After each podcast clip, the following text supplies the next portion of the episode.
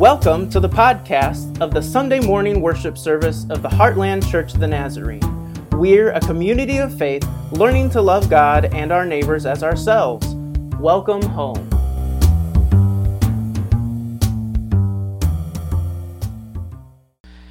Today's sermon text is from Psalm 122. The passage will be on the screen for you, or if you like, please turn to Psalms in your Bible.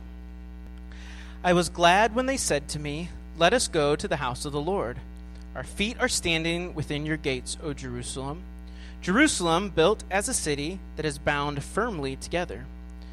To it the tribes go up, the tribes of the Lord, as was decreed for Israel to give thanks to the, to the name of the Lord. For there the thrones for judgment were set up, the thrones of the house of David. Pray for the peace of Jerusalem.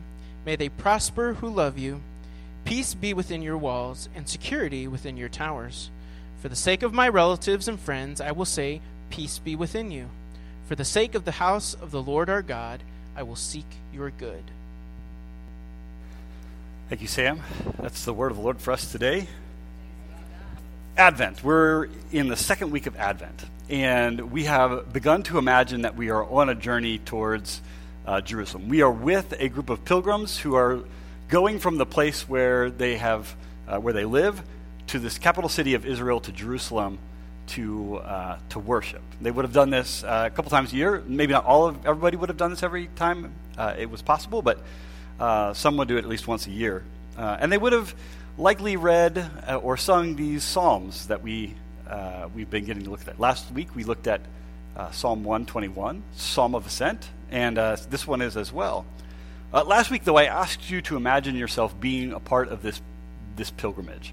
Uh, that you are with a group of people and you are walking, and uh, the city of Jerusalem has just come into view. And uh, we've we, um, looked at the hope that Israel had, their, the expectation, the longing they had for God to come and make things right. Uh, that their journey to Jerusalem and their, their worship, even, is fueled by understanding and knowing what God has done in the past. And, and we retold like the entire Old Testament story last week. Um, and, and, we said that we, ha- we can have hope for the future, for what God is doing even now and in the future because of what God has done uh, previously. And we celebrate God's act of salvation for us. Well, um, we've, it, for this particular psalm, I want you to imagine that, that we have entered into the city of Jerusalem. Uh, that we are uh, we are standing outside of the temple, the temple area. Um, and, and, I want you to imagine. It, last week I said you didn't have to imagine it was it was you know first century Jerusalem or anything like that. But uh, this this week I want you to imagine like maybe the grandeur and the splendor of what the temple of, in Jerusalem would have looked like. Uh, you've all been to a building that's looked really great on the outside, and you're like, "Wow, how did they ever build that?" Um, I think I feel that way about the arch sometimes and how they got it to match up, even though it never done it before. Uh, but you're you're in this place, and it is um, it is just it's it's marvelous, and so um, you begin to feel uh, feel the magnitude and the weight of being in this place. It, it's not just like a hope of even getting there, but it is uh, it is a joy at having reached your destination begin to, to, ponder the things that took place in that, in that spot over history, too. Uh, but the psalm starts with this. Uh, I think I can make it go here. Uh, verse 1 I was glad when they said to me, Let us go to the house of the Lord. Our feet are standing within your gates, O Jerusalem. Um, uh, now, the word that the psalmist used here for, for joy or glad is not just like, I was happy we got pizza last night, right? It, it's connected with Israel's greatest um, hope filled, inspired times of, of worship. This is a, it's a deep, deep gratitude uh, for being in the place where God's presence is.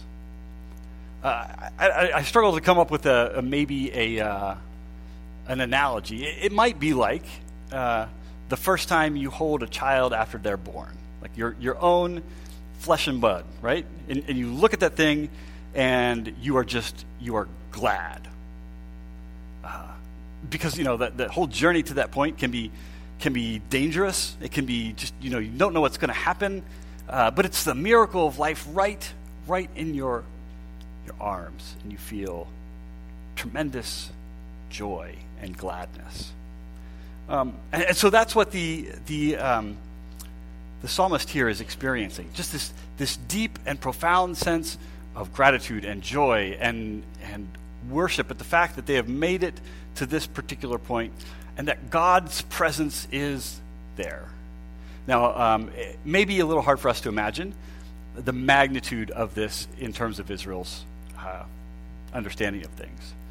Uh, we, we think and talk about God as being everywhere, right? And, and they would have said God was everywhere as well, but, but the temple and in Jerusalem was like the center, the center of the universe as far as the Jewish folks were concerned.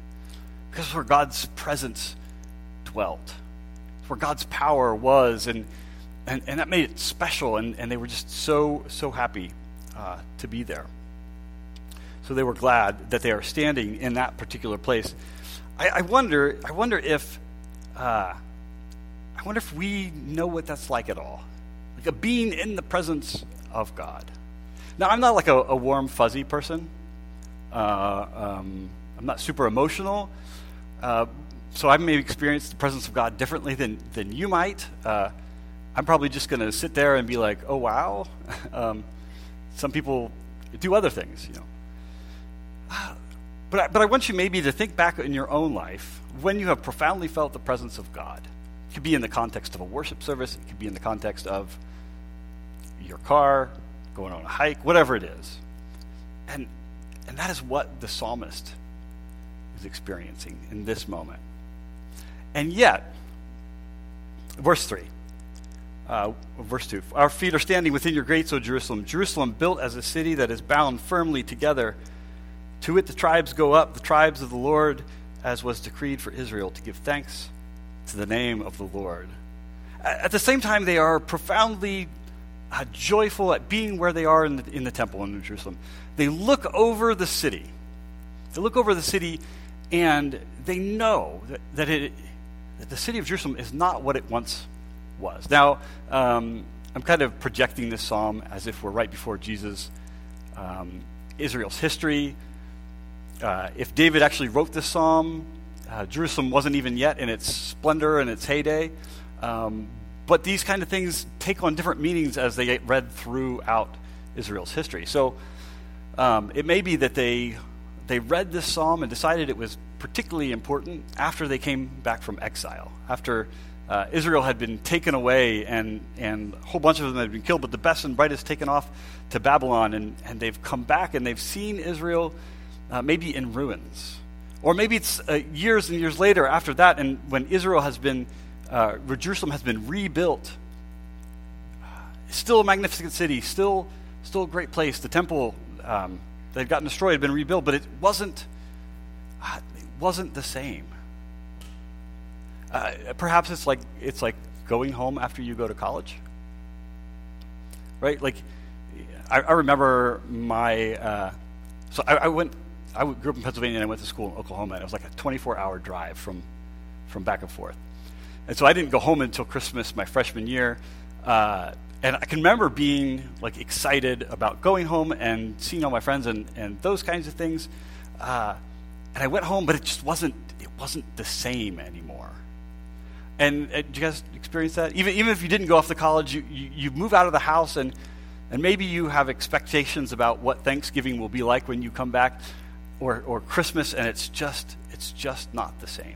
It's good and it's right, but it's not the way it used to be. I, I think, I think that as the psalmist is praising God for being in the presence of God, he looks out over Jerusalem and says, Ah, this is good, but this isn't, it's just not the same.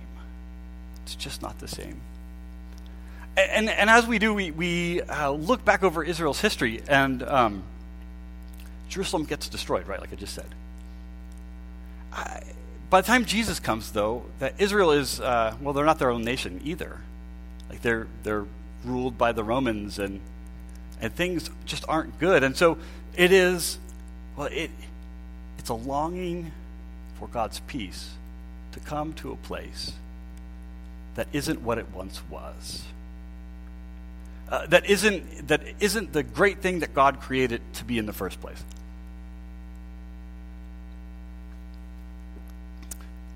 If that if that image makes sense. They know that God has promised to come and to make all things right. And yet, yet it's not there. And so they, they long for peace, for wholeness, for restoration, for justice and righteousness to come, and to come not only to them, but to, to their city, to the nation of Israel. Uh, we'll go skip ahead for a little bit. And so the, the psalmist looking over the city and contemplating what it once was and what it is now and the peace that it is not experiencing. And he says this Pray for the peace of Jerusalem. May they who prosper love you. Peace be within your walls and security within your towers. For the sake of my relatives and my friends, I will say, Peace be with you. For the sake of the house of the Lord, our God, I will seek your good. Uh, psalmist is, is in the midst of maybe this pilgrimage. Maybe his friends are still all around, and, and maybe they're remembering things too. Maybe this has all been written in the part of a, well, context of a conversation. And, and I, think, I think there's a real connection, though, between the presence of God being in Jerusalem, in the temple, and, and the peace that the psalmist is praying for. The psalmist wants peace to be in, in Jerusalem and Israel so that God's peace can be known throughout the entire world. So we go back to Abraham. God promises Abraham that he'd be father of a great nation and that through his children all of the world would be blessed. I think as the psalmist looks out over Jerusalem, longing for peace to reign there, for it to be whole and right. And the psalmist knows that because God's presence is there, that peace is a possibility. Uh, that, that, God's peace and the power that brings it about uh, can do maybe unimaginable things. Uh, that God's peace can come and can mend bodies. God's peace can come and mend relationships. God's peace can come and mend uh, countries conflicts. And so we pray, along with the psalmist, that peace might come. Here's what I think I really want to say about this. I think, I think God is wanting us to have peace, right? Too. I, I think we can we can say, uh, along with the psalmist. Uh, I'm going to go back here. Pray for the peace of Fulton. Not that we're as important as Jerusalem. May they prosper who love you. We don't have to go to Jerusalem to have the presence of God. Uh, God has come to us. Uh, God's presence is, is here and now. And, and I think if we let it, God's presence helps us to become people of peace. Uh, that his power works in us to, to root out all of the things that, that might keep us from peace selfishness and pride and arrogance and anger. But I think that we aren't, we, God doesn't want us to just be peaceful for ourselves. Uh, this is one of the things I firmly believe that we are not followers of Jesus Christ just for ourselves, just because of what God might do for you salvation. But that we are Christians for the sake of the people who are around us.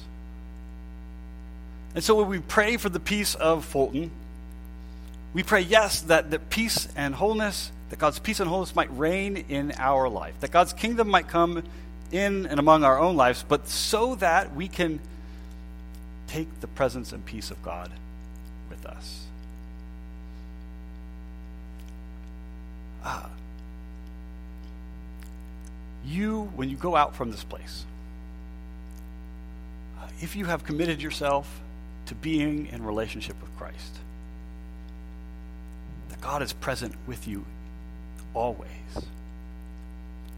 And, and, that if God is present with you and if God's peace comes with his presence, then when you go out into your world as with the presence of God with you, that you also take God's peace with you. I, we, Israel came to Jerusalem not to stay to Jerusalem. Uh, pilgrims came to Jerusalem not just to stay there, right? They gathered together. They worshiped. They sat in the presence of God. But they always left and went home. And they took with them, we'll say, the presence of God. They took with them the peace of God that is made possible by God's presence. So I, I guess, I'm hoping this makes sense. When you leave today, God's presence is with you. And even if you can't feel it, because we often can't, I think, that God is working for peace, wholeness, righteousness in your own life. Uh, and you take that work that God is doing in your life with you, hopefully, to the people with whom you have interactions each day. I, I feel like I got to say this too. Peace is really, really, really, really hard today because everybody tells us we should be mad at everybody else. Like, politically, this is the case. Uh, it's really hard to have peace and be mad. It's really hard to have peace and be afraid that someone's going to, to uh, ruin your whole existence. That, that's, that's the political narrative, right? Right? That, that is, let's just name that.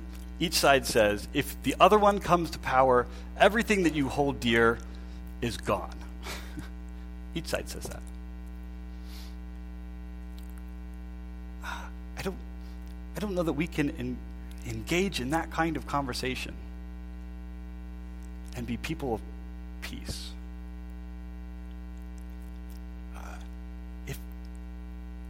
It's just really hard to be afraid or to hate or to cause division and be the people God is calling us to be.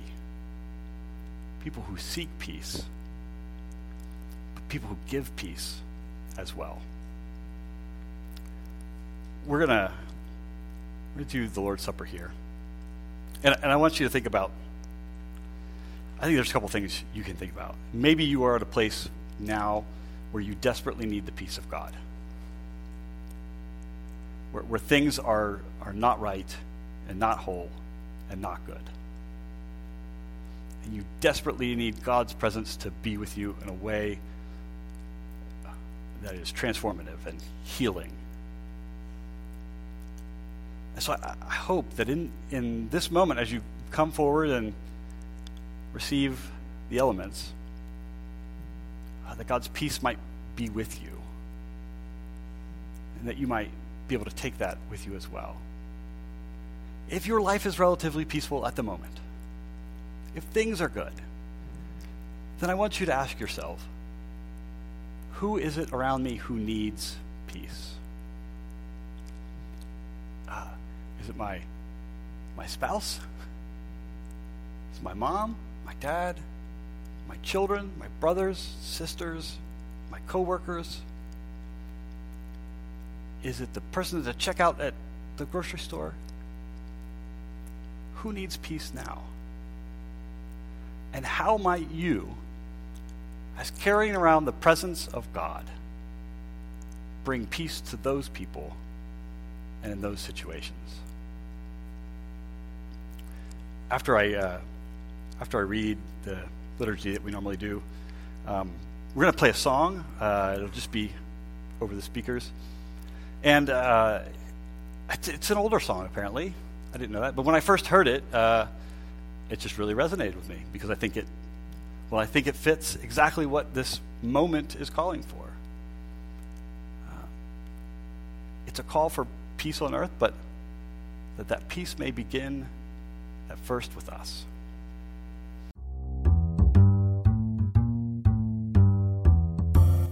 Thank you for listening to our Sunday morning worship service.